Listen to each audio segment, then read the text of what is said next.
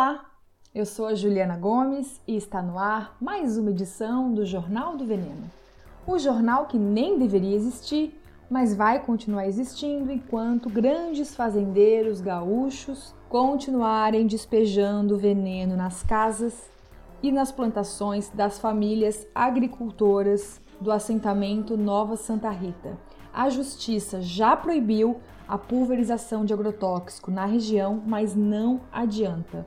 Os ruralistas continuam fazendo isso para que o assentamento perca a certificação orgânica. No programa de hoje, eu não sei nem por onde começar.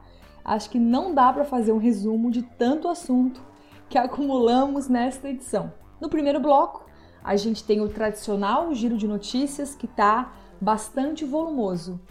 E aí, Vamos de preço de comida a agrotóxico, ao discurso do Lula, a várias novidades. No número da quinzena, vamos falar sobre as exportações de açaí, que está virando cada vez mais modinha lá na gringa.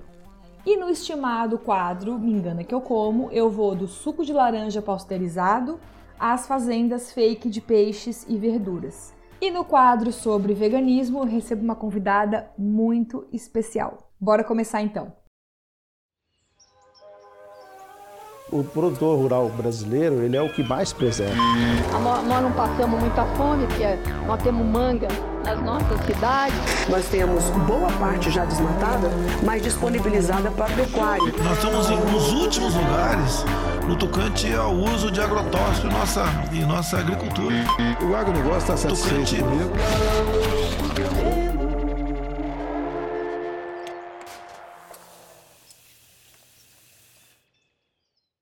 Olha, sinceramente, eu mesma queria muito que esse podcast ficasse mais curto, mas dessa vez não deu e olha que eu sofri muito para conseguir enxugar muitos assuntos. Porque realmente nos últimos 15 dias, olha, aconteceu assim, ó, foram 15 anos de fatos. Enfim. E antes de mais nada, eu começo também avisando que eu tô com a paciência abaixo do limite normal hoje, tá? Que já não era muito alto. E vou aproveitar para colocar a minha avó na roda aqui rapidinho, porque o caso dela pode servir para sua família também. Na semana passada, a dona Roseli testou positivo para a Covid, para o meu completo desespero. Ela está em casa, está bem, por enquanto, só muita fraqueza e tosse, mas está tranquilo por enquanto. A gente não tem como saber onde que ela pegou o vírus, né? Até porque a Dona Rose está muito saidinha difícil de segurar em casa, mas a coisa que ela mais sai para fazer o tempo todo na pandemia é almoçar em self-service. Eu briguei desde o início, assim como brigo com os meus pais também, mas parece que não entra na cabeça das pessoas. É óbvio que a gente não quer que restaurante nenhum vá à falência e todo mundo tá enchendo o saco de cozinhar só em casa, né? Ainda mais idoso, enfim. Só que, gente, não precisa comer no buffet. É muito arriscado tirar a máscara para comer perto de um monte de gente também sem máscara comendo. O Atila já alertou para isso um milhão de vezes. Mesmo se não tiver muito cheio, como os meus avós que vão comer 11 e meia da manhã, e se tiver janela, se for arejado, enfim, ainda é muita exposição comer fora porque não dá para comer de máscara. A alternativa, nesse caso, para também ajudar o restaurante, né? É ir fazer a quentinha ou a marmita ou o prato e levar para comer com o rabo dentro de casa, entende? Além disso, tem muito lugar que entrega PF e marmita em casa. Como o desemprego aumentou muito, né? Muitas famílias, é, mulheres principalmente, estão vivendo de fazer e entregar marmita. E se puder ir buscar pessoalmente, é ainda melhor, né? Porque você já estica as pernas sai um pouco de casa para não enlouquecer e pode levar a própria embalagem, né, para reduzir também a produção de lixo. Aí eu falo para minha avó: "Vai lá, meu amor, faz o prato e traz para comer em casa". Mas não. Ela diz que vai no horário mais vazio e tá tranquilo e agora está com covid. Enfim, essa que é a bosta, né? Como não existe uma orientação geral dos governos, as pessoas não têm muita noção do que fazer para reduzir os danos. E aí fica nesse duelo aí de pode, que não pode, aquelas mil correntes de fake news de WhatsApp, todo mundo se matando, tipo eu e a família inteira. Ai, puxado, né? O cenário mais adequado, na verdade, nesse caso, né, como a Inglaterra fez por uns meses, que é permitir que restaurantes, bares e lanchonetes funcionem só via delivery.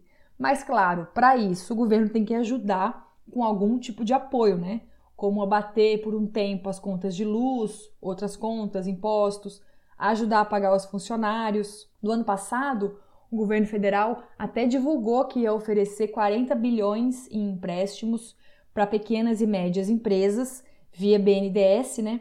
Mas segundo a Associação Nacional de Restaurantes, esse dinheiro chegou só a 24% da galera que trabalha com comida.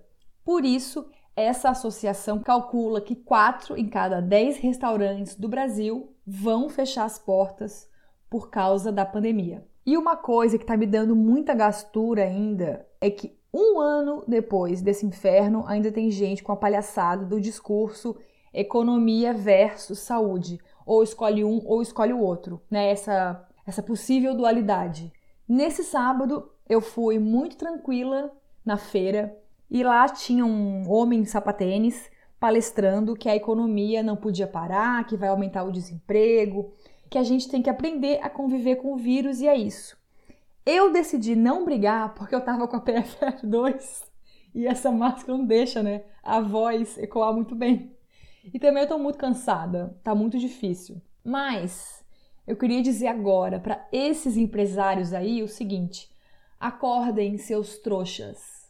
Se vocês fizessem pressão para tirar esse infame do poder, para a gente comprar mais vacina, tudo isso ia acabar muito mais rápido. A última coisa que vai ajudar a frear o desemprego agora é protestar contra o isolamento. Se a gente continuar como tá, só vai demorar mais e mais gente vai morrer. E outra, eu tenho muita vontade de responder esse povo que só fala economia, economia, economia, assim: meu anjo, defunto não consome. Se só grana interessa para você, pensa que quanto mais gente morrer, menos dinheiro vai circular. Pelo amor de Deus. A gente tem que falar assim com essa gente, né? Enfim. Ainda sobre o assunto pandemia, temos novidades no tema preço dos alimentos. Tu lembras que o ICMS é o imposto estadual sobre as mercadorias né, comercializadas? E que no caso dos agrotóxicos, como eu sempre falo aqui, cada estado decide o quanto de ajudinha vai dar, né? Se vai abater ou se vai só reduzir os pagamentos do ICMS, enfim. Queria só lembrar disso para explicar como é que funciona. O governador de São Paulo, a peste do João Dória, que segue firme na missão de ser candidato à presidência em 2022, coitado, prometeu no último dia 17 de março que vai ajudar a baixar o preço dos alimentos, reduzindo o ICMS. E aí você pensa comigo, que alimentos o Dória ia escolher para ajudar na sua popularidade, né? Porque ele é o mestre do marketing. Ele escolheu as carnes e o leite. Para o arroz, nada, para o feijão, nada, para a couve, nada. A partir do dia 1 de abril, já passa a valer a isenção do ICMS para o leite pasteurizado, ou seja, o leite da indústria, e a redução do ICMS das carnes de boi, porco e frango. E isso é para as empresas pequenas que fazem esse comércio, tá? Como os açougues. E aí eu fiquei lendo as análises de economistas e tal, e eles não chegaram num consenso sobre se isso vai ou não baixar de fato o preço final, né, dos alimentos para as pessoas. Então, minha opinião aqui, Juliana, essa me parece ser mais uma jogada de marketing do que efetiva de fato, até pela escolha dos alimentos, né? O Dória quer muito mostrar serviço e quer muito vestir essa capa de herói da pandemia. Mas também vou citar uma coisa que ele fez aqui que eu acho importante, que o Brasil inteiro devia fazer, que é suspender o corte de gás e água por mais 30 dias para quem não conseguiu pagar. Por mim, tinha que estender isso para o ano inteiro, né? Se os restaurantes e comércios estão falindo e as pessoas estão sem emprego, sem auxílio emergencial, como é que vão pagar as contas, gente? E no meio desse caos, a boiada também chegou para atropelar o Programa Nacional de Alimentação Escolar, o PENAI. Mudei de assunto bruscamente agora. O deputado federal Vitor Hugo, do PSL, ele é o líder do PSL na Câmara dos Deputados, acaba de apresentar um projeto de lei absurdo em caráter de urgência chamado o PL 3292 de 2020. Esse projeto é uma tentativa descarada de favorecer as fabricantes de laticínios e frigoríficos que estão perdendo o mercado por conta da crise atual, né? Você não acredita no que está proposto nesse projeto. Eu tive que ler 20 vezes para acreditar de tão bizarro que é. Vou ler aqui rapidinho alguns, alguns exemplos, tá? Primeiro, esse PL torna obrigatória a oferta de carne de porco ao menos uma vez por semana na merenda das escolas públicas. Sim. Segundo, esse projeto retira a exigência de que nutricionistas devam ser responsáveis pelos cardápios das escolas. Terceiro, ele retira uma das maiores conquistas do programa de alimentação escolar, que é o de priorizar os alimentos produzidos em comunidades tradicionais, como indígenas e quilombolas. Lembra? Isso é uma lei maravilhosa né, do PENAI para que todas as regiões comprem alimentos dessas comunidades tradicionais para suas escolas, né? O que é maravilhoso. A gente não pode deixar que esse projeto do Vitor Hugo vá para frente, porque é um retrocesso de 600 anos, assim, é muito absurdo. A Aliança pela Alimentação Saudável e Adequada, né, já criou um abaixo assinado para a gente começar a se mobilizar contra esse projeto. Eu vou colocar o link no meu perfil do Instagram e também nas fontes desse episódio lá no blog. Por favor, destine três minutos do seu dia para assinar essa petição, porque é muito, muito importante. E para não perder o costume, vamos seguir nas novidades apocalípticas sobre agronegócio. Antes de mais nada, já aviso que vem metralhadora de caos agora então, não vá ouvir esse episódio antes de dormir, tá? Eu não anotei o nome da pessoa, mas uma moça me escreveu no Instagram contando que começou agora a ouvir o Jornal do Veneno e estava escutando antes de dormir. E aí a coitada até sonhou com o trator e com o desmatamento.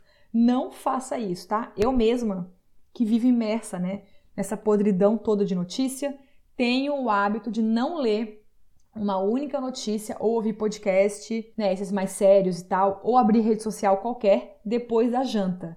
Aqui em casa a gente come e já aciona o modo descanso, de ler ficção, de ver filme bobinho antes de dormir. Isso é muito importante para a gente ter um mínimo de sanidade mental, né, e descansar um pouco. Mas deixa eu correr aqui porque tem muito assunto pela frente. Na semana passada, eu até já falei um pouco lá no Instagram do arroba Comida Saudável para Todos, um pouco sobre a eleição, né, como a eleição do diacho do Arthur Lira na Câmara dos Deputados foi a pior coisa que podia acontecer no Congresso. Agora, a gente já começa a colher esses resultados, né? Como o senhor Lira é aliado do Bozoliro, genocida. O Bozoliro genocida está mais forte na Câmara e conseguiu colocar vários aliados nas presidências das comissões da Câmara, especialmente as comissões de Meio Ambiente e Agricultura. Para a bancada ruralista, na verdade, tanto o Arthur Lira como o outro candidato que perdeu, o Baleia Rossi, eram ótimos negócios, tá? Vamos falar a real aqui. Resumo da ópera. Lembra do projeto de lei do veneno, aquele que quer flexibilizar a aprovação de agrotóxicos e anular as proibições dos superperigosos e afins?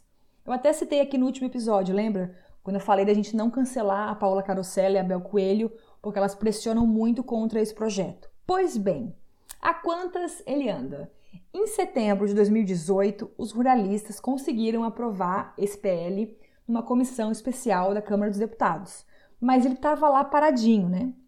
Agora, com a eleição do digníssimo Arthur Lira, os sojeiros e seus amigos veem agora uma ótima oportunidade para aprovar logo esse inferno de PL do veneno. Eles querem acelerar ao máximo essa votação na Câmara. Para não dizer que estamos no fundo desta merda, é bom lembrar que a oposição também não descansa e está lá tentando tudo o que pode. Eu não considero o deputado federal Alessandro Molon o meu best friend forever, mas ele faz sim um trabalho super importante na Câmara, especialmente em relação às pautas ambientais e sobre os agrotóxicos.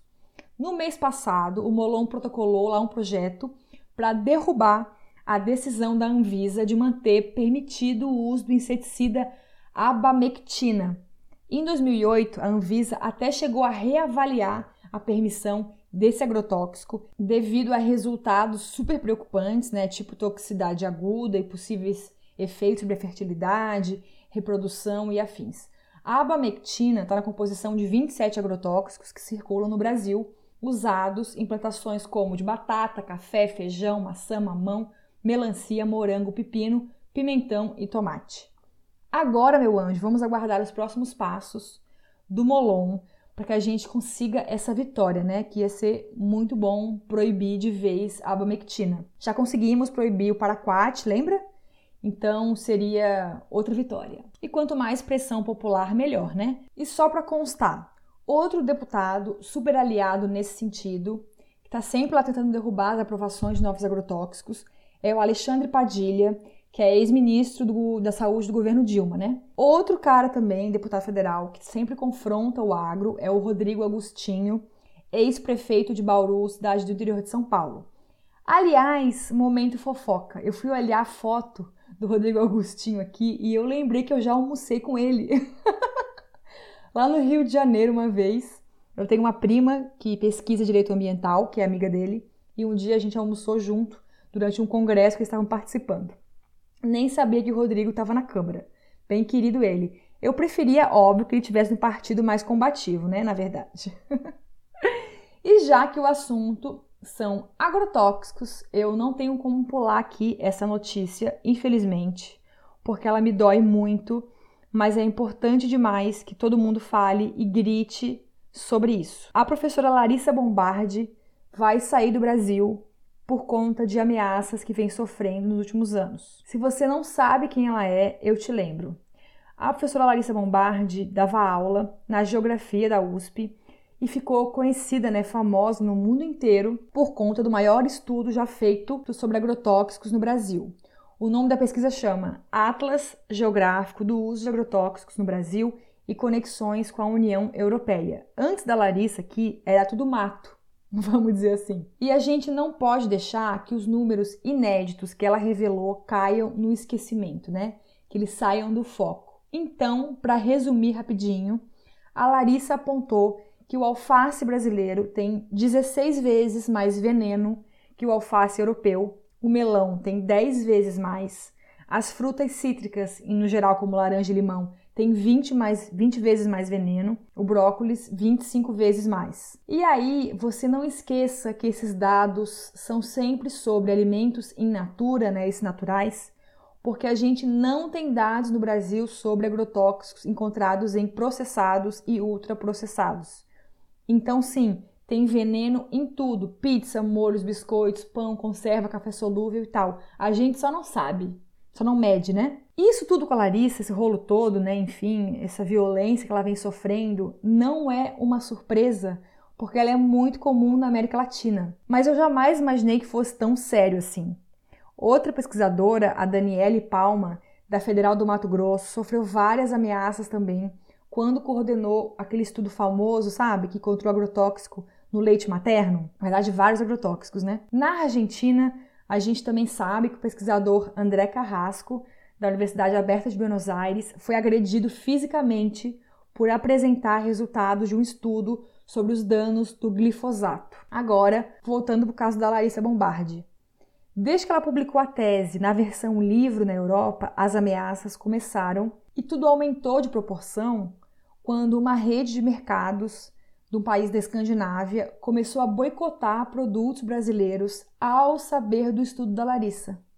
E para piorar, em agosto do ano passado, a Larissa Bombardi, que mora com dois filhos, sofreu um assalto e um caso assim meio muito suspeito, sabe?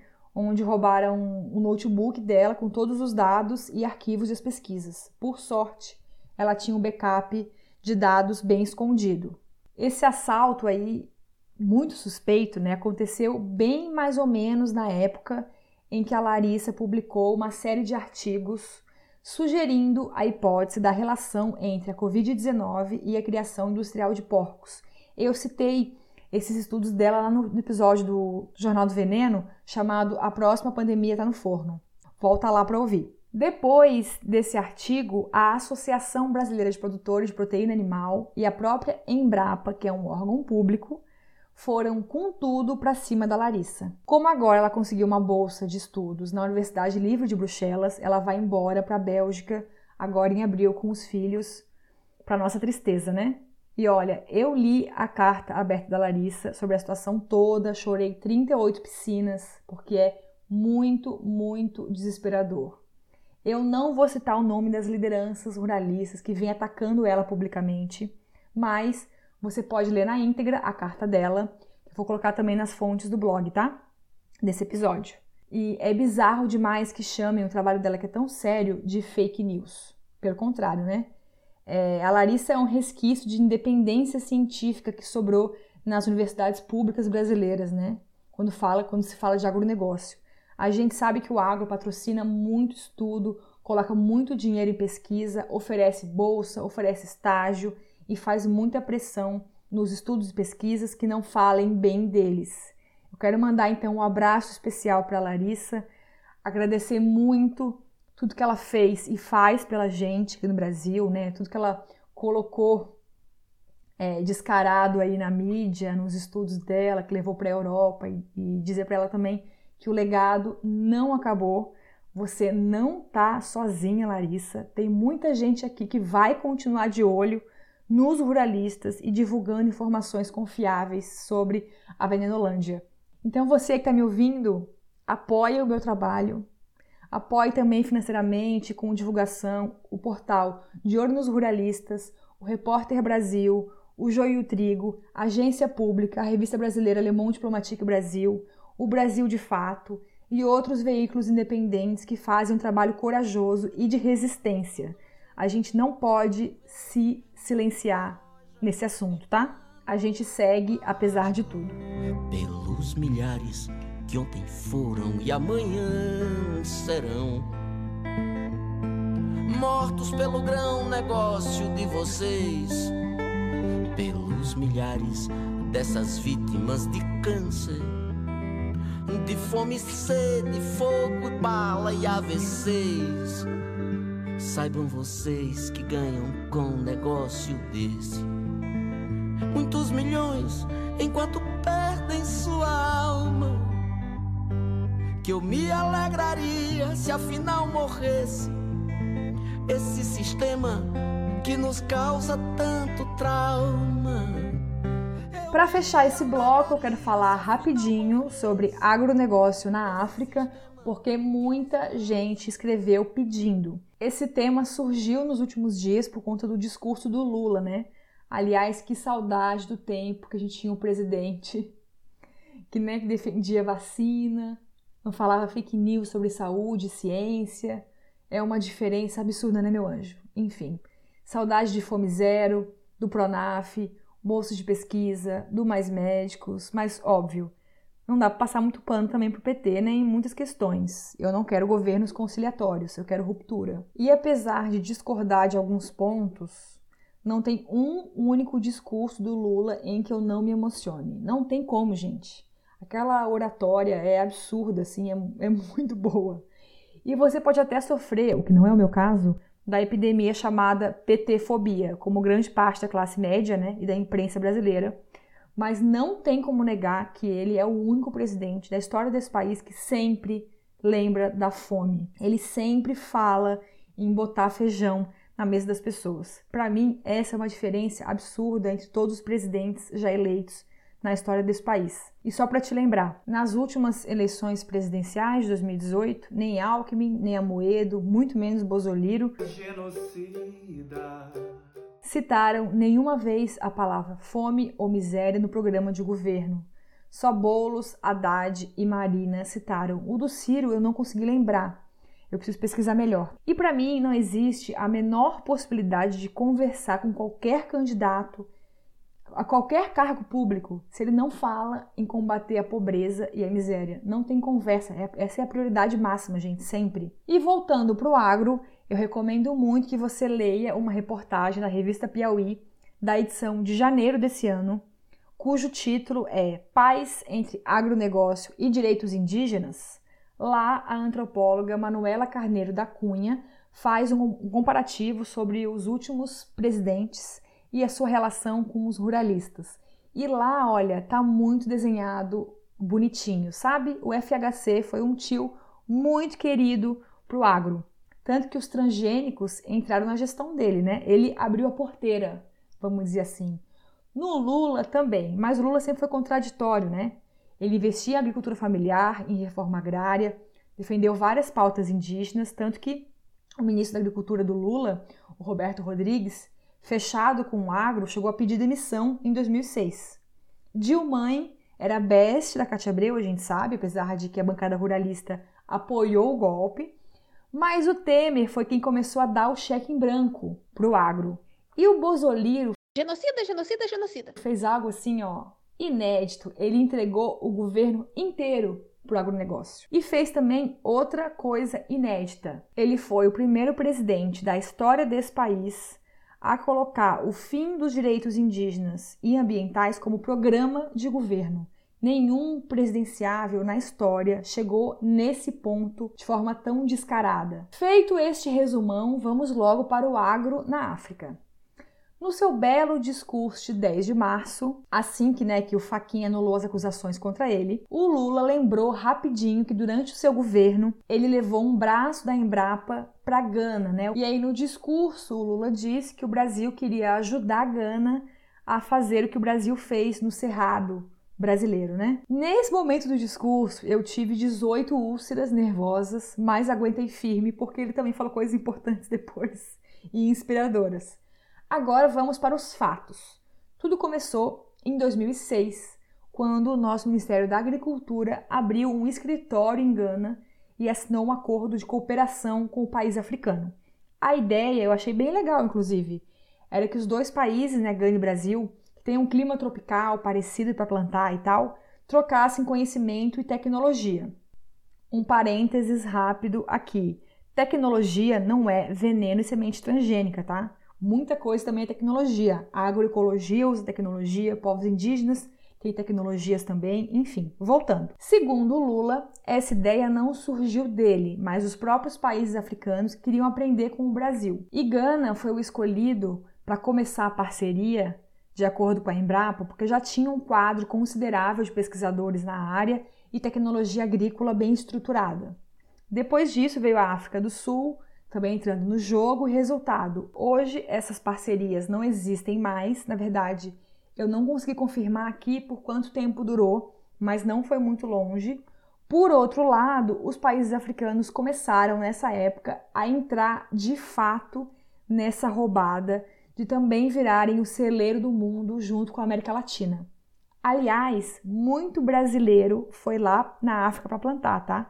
Eu achei aqui uma notícia de que um agricultor brasileiro, fazendeiro, iniciou o plantio de soja no Sudão. Olha o desserviço, meu Deus. Então, foi a partir da aproximação com o Brasil, que parecia linda, se não fosse descambar um monte de soja e agrotóxicos, os países europeus e a China enxergaram inicialmente essa vocação africana para mais um tipo de exploração. O triste é que os países africanos eram os últimos no mundo onde o sistema de plantar que predominava era o agroecológico, ou seja, sem veneno, com respeito à diversidade de espécies, sem sementes transgênicas, mas isso não durou muito tempo, né?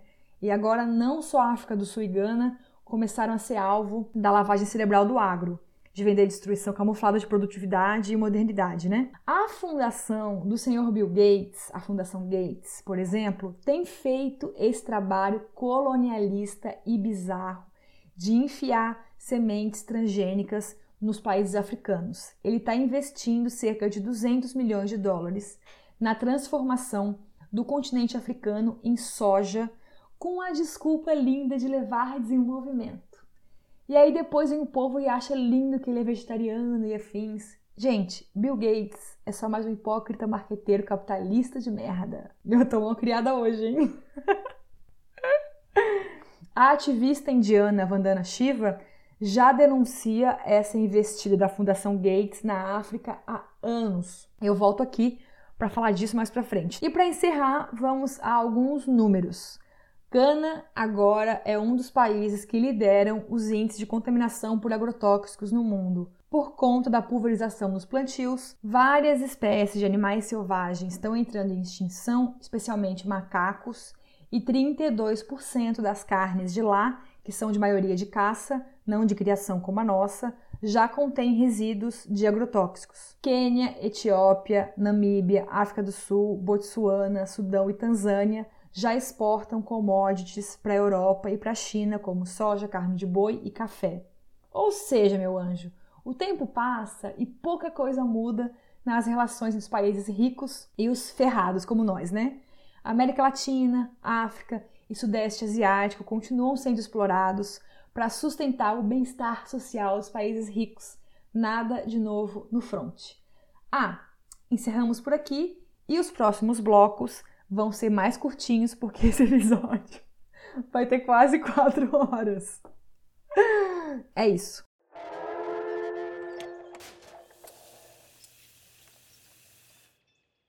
E lá vamos nós para o número da quinzena. Hoje ele é 2,3 mil toneladas. Pena que não é uma boa notícia. 2,3 mil toneladas é a quantidade que o Brasil exporta de açaí nesse momento. 40% disso tudo vai só para os Estados Unidos. E aí você pode pensar, mas Juliana, quais são as implicações disso? Será que vai faltar açaí para gente, como está faltando avocado no México? Não, por enquanto, esse não é o problema. Quem começou a estudar e questionar essas exportações de açaí, né, que estão bombando muito, foi o pesquisador Rafael Fonseca, que faz parte do grupo de estudos sobre fome e relações internacionais da Federal da Paraíba. O mestrado do Rafael foi sobre esse assunto e o título foi O Regime Agroalimentar Corporativo questionamento sobre a materialização do açaí ultraprocessado no século XXI. Eu vou colocar aqui o link desse estudo também nas fontes do blog, tá? Resumindo, meu anjo, o Rafael apontou que o nosso açaí amazônico maravilhoso está a um passo de se transformar em commodity, como açúcar, como soja, como milho. E aí eu fui ler a reportagem do Joio Trigo sobre esse estudo do Rafael e o meu queixo foi desabando, não caindo. Eu tinha uma noção de que o açaí tinha virado modinha lá fora e tal, e que a gente estava comendo basicamente aqui no Sudeste, né? Açaí ultraprocessado, com mil aditivos químicos, e que é uma vergonha adicionar aromatizante no açaí, mas esse não é o foco aqui agora.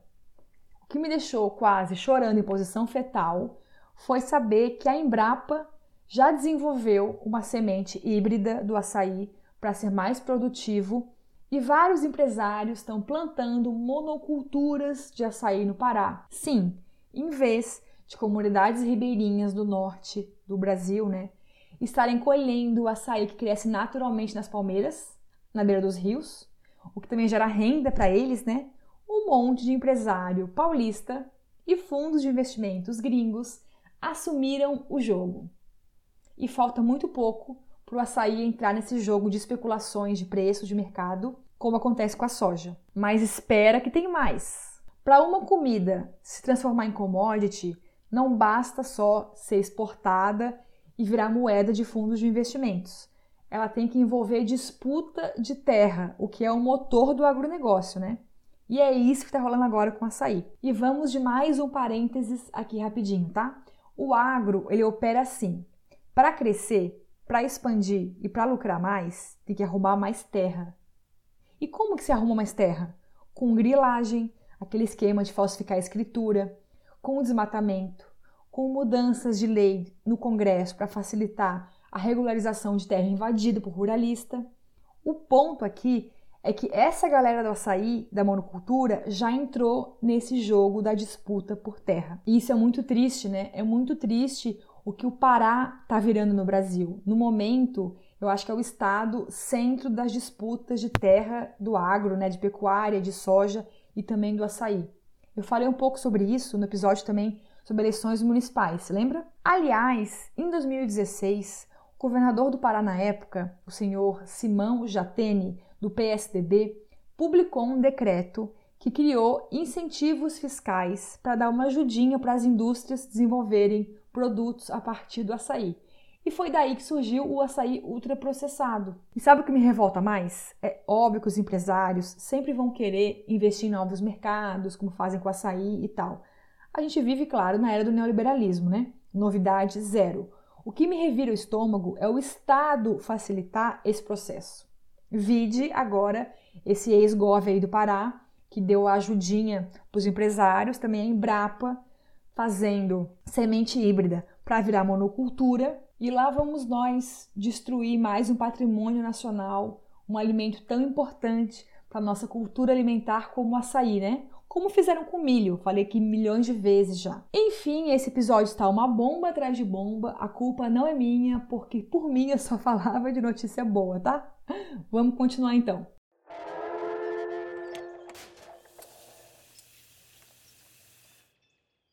Olha, está cada vez mais difícil, mais complicated fazer este bloco aqui, porque as pessoas mandam muita sugestão toda semana. Dessa vez, choveu mensagem pedindo para comentar a nova novidade de lançamento do Fandangos. Eu não cheguei a ver nos mercados ainda, mas eu acho que já tem alguns lugares chegando. É um Fandangos novo, sabor queijinho derretido, agora em formato não mais de conchinha, mas em espiguinhas de milho. Olha a afronta mas nem vou perder o meu tempo aqui comentando um salgadinho cuja lista de ingredientes parece mais um desinfetante do que comida, né? Pelo amor de Deus. A Karina de Cuiabá também me escreveu pedindo para eu falar dos sucos naturais de fruta, não aqueles de néctar, tá? Que são mais baratos, tem corante, tem açúcar. Ela pediu para falar de sucos naturais, que só tem fruta e água. A Karina disse que não entende como que eles podem durar 15 dias ou mais. Então,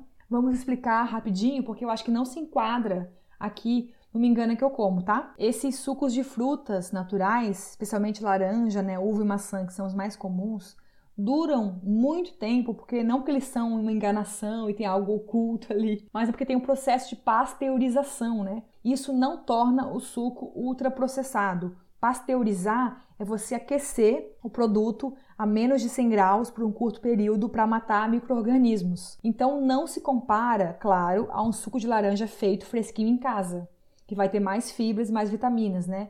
Pasteurizar acaba com a vitamina C, por exemplo. Mas eu não acho que é uma enganação, não. Pode ser que é um processo que não é muito claro para as pessoas como é que funciona. Então, se possível, tome água e sucos naturais feitos em casa, mas lembra que essas opções naturais do mercado são melhores, muito melhores que imitações de suco, que a Anvisa chama de néctar, né? Que levam maltodextrina, corante, aromatizante e afins, como a Del Valle e afins. Isso não é suco. Suco integral ou pasteurizado é outra coisa. Para fechar, vamos finalmente para o Me Engana Que Eu Como real oficial de hoje. eu tô para falar disso já há um tempão e eu esqueço, mas agora vai. A nova onda do momento, na gringa principalmente, mas chegou no Brasil já, são as fazendas dentro de prédios. Não, não são edifícios residenciais ou comerciais com horta no terraço, horta vertical, não. Estou falando de prédios inteiros que estão servindo para criar bichos ou produzir hortaliça. E muita gente chama isso de revolução. É para mim aí que está a enganação mesmo, sabe? No Brasil, pelo que eu pesquisei aqui, a gente começou já a ter essa experiência de produzir verduras em estufas artificiais em prédios de São Paulo. Mas onde está forte mesmo já há alguns anos é em Singapura, o país asiático.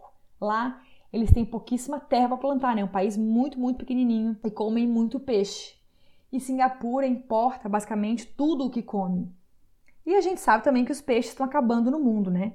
Não é papo de vegano, não é papo de gente que exagera e afins. Não, os peixes estão acabando. Pode perguntar para quem pesca, né, esses pescadores ribeirinhos e afins, como está reduzindo muito a oferta e diversidade de peixes nos últimos anos. Até o pirarucu do Amazonas está sumindo. Na verdade, eu nem sabia, mas a empresa que está lançando isso lá em Singapura agora já tinha um prédio de três andares inteiros de criação de peixes em tanques mas agora a coisa vai ser muito maior.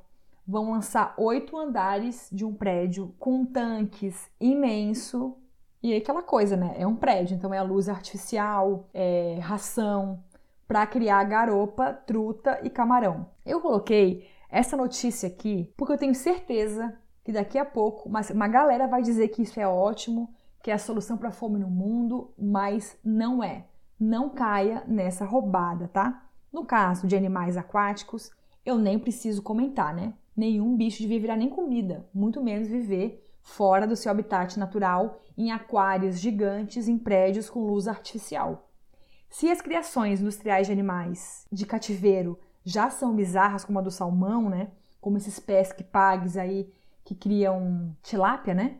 Imagina esses prédios agora. E isso vale para as verduras também, por mais que as verduras não sofram, né? São, mais uma vez, iniciativas capitalistas para gerar lucro e tampar problemas que são estruturais na raiz, né? Para alimentar a humanidade daqui a uns anos, sempre, né? A gente precisa distribuir as terras desse país e plantar segundo os critérios da agroecologia. Não tem outra opção.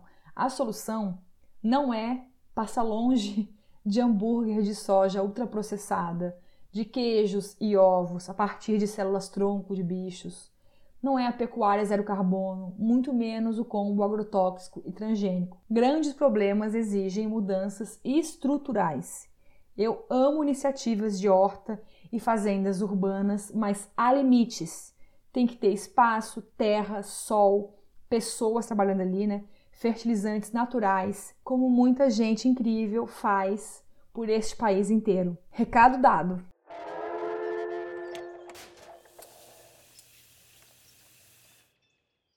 E vamos para o último bloco deste pod. A Suzana me escreveu com a melhor sugestão dos últimos tempos no Instagram sobre esse quadro. Assim como eu, a Suzana é bem cadelinha do podcast Calcinha Larga feito pela Ellen Ramos, Camila Frender e Tati Bernardi. Na temporada 1, elas tinham um bloco maravilhoso chamado Normal ou Mãe de Merda, onde elas jogavam na roda alguma coisa sobre criação de crianças e pediam a opinião das outras, né? Tipo assim, meu filho comeu paçoca no café da manhã, normal ou mãe de merda? Aí a Suzana me trouxe a ideia de transformar este quadro, que era Posso ser vegana aí, em normal ou vegana de merda. E eu amei. Dei até gritinhos. é muito bom não fazer esse podcast sozinha, sabe?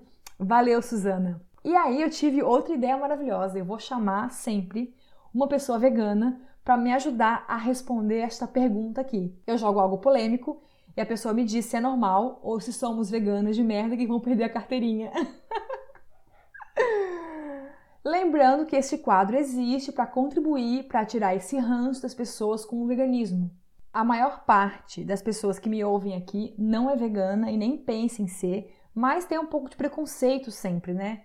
E acha que a gente é um bando de chato que anda com uma lista nas mãos e não tem prazer na vida. Então, para marcar este momento, de reconfiguração desse quadro, eu chamei aqui minha amiga, blogueira diva, formada em direito, cientista criminal, catarinense que sofre como eu com os bolsomínios, gatíssima, dona da melhor torta caprese do mundo e vegana há cinco anos, Juliana Couto, famosa na internet como vegana prática. E antes de ouvir a Ju aqui, a outra Ju, né? Somos duas Julianas. vamos ao contexto do tema, tá? Muitas bebidas, como vinhos, cervejas e destilados, contêm ingredientes de origem animal que não aparecem na lista de ingredientes. A indústria de cerveja, até de cajuína brasileira, né, que não tem álcool, muitas vezes usa clara de ovo ou outros derivados do ovo, insetos, gelatina e outros ingredientes animais no processo de clarificação, por exemplo, ou para dar cor e afins. A Guinness, né, da Inglaterra era uma delas, mas por pressão ela mudou o rótulo do produto, a composição né, e tal, e hoje tirou o ovo da clarificação. Se você quiser acessar a lista de marcas de bebidas e tal que são livres de ingredientes de origem animal, tem o site gringo que é www.barnivore.com ou o aplicativo Vegan Pocket. Eu perguntei então para minha amiga Jucoto se é normal beber às vezes uma cerveja ou um vinho sem saber, sem pesquisar se aquela marca teve algum processo de clarificação com o ovo na história ou não, ou é coisa de vegana de merda.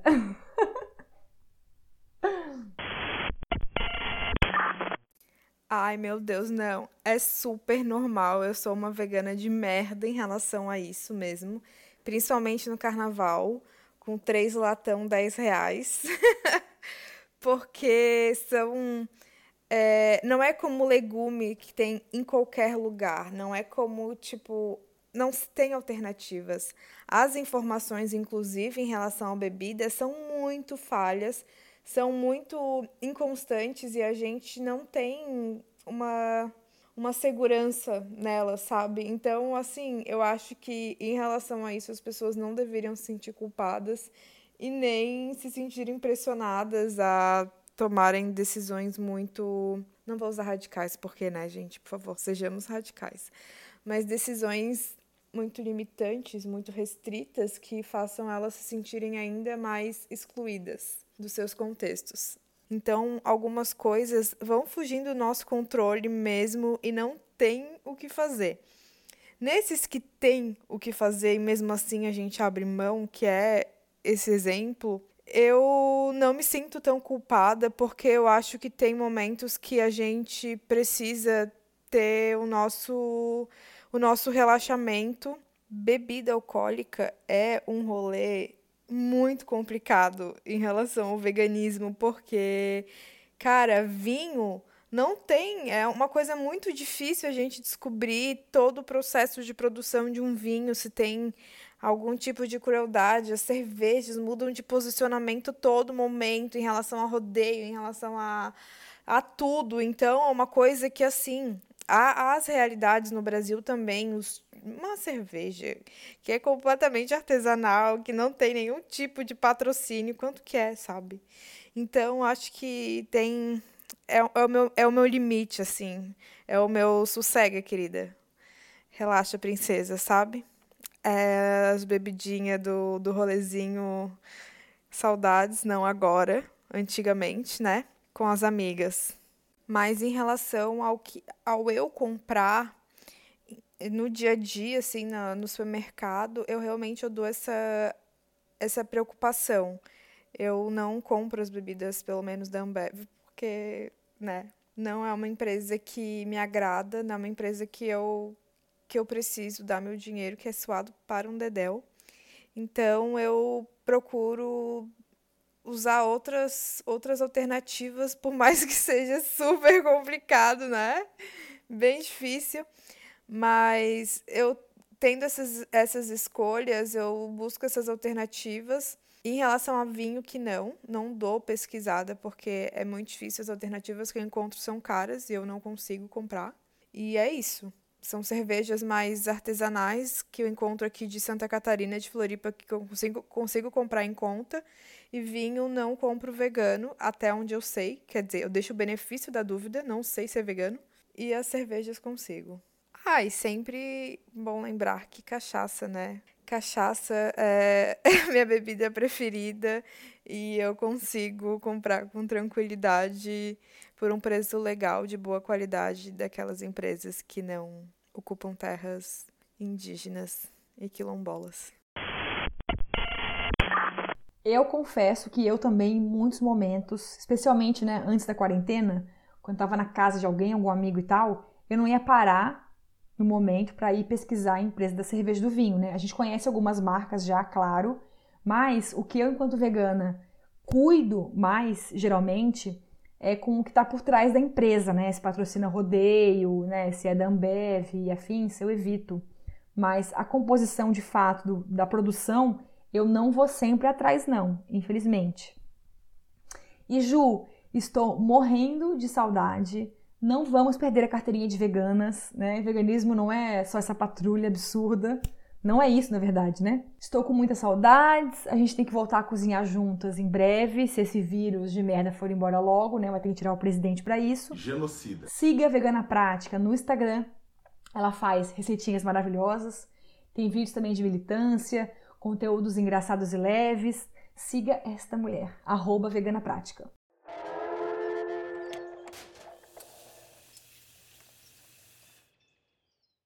É isso, que episódio puxado, meu Deus. Eu acho que eu envelheci 28 anos ao escrever esse roteiro. Por isso, por tudo isso, apoia a gente no Catarse a partir de R$ reais por mês.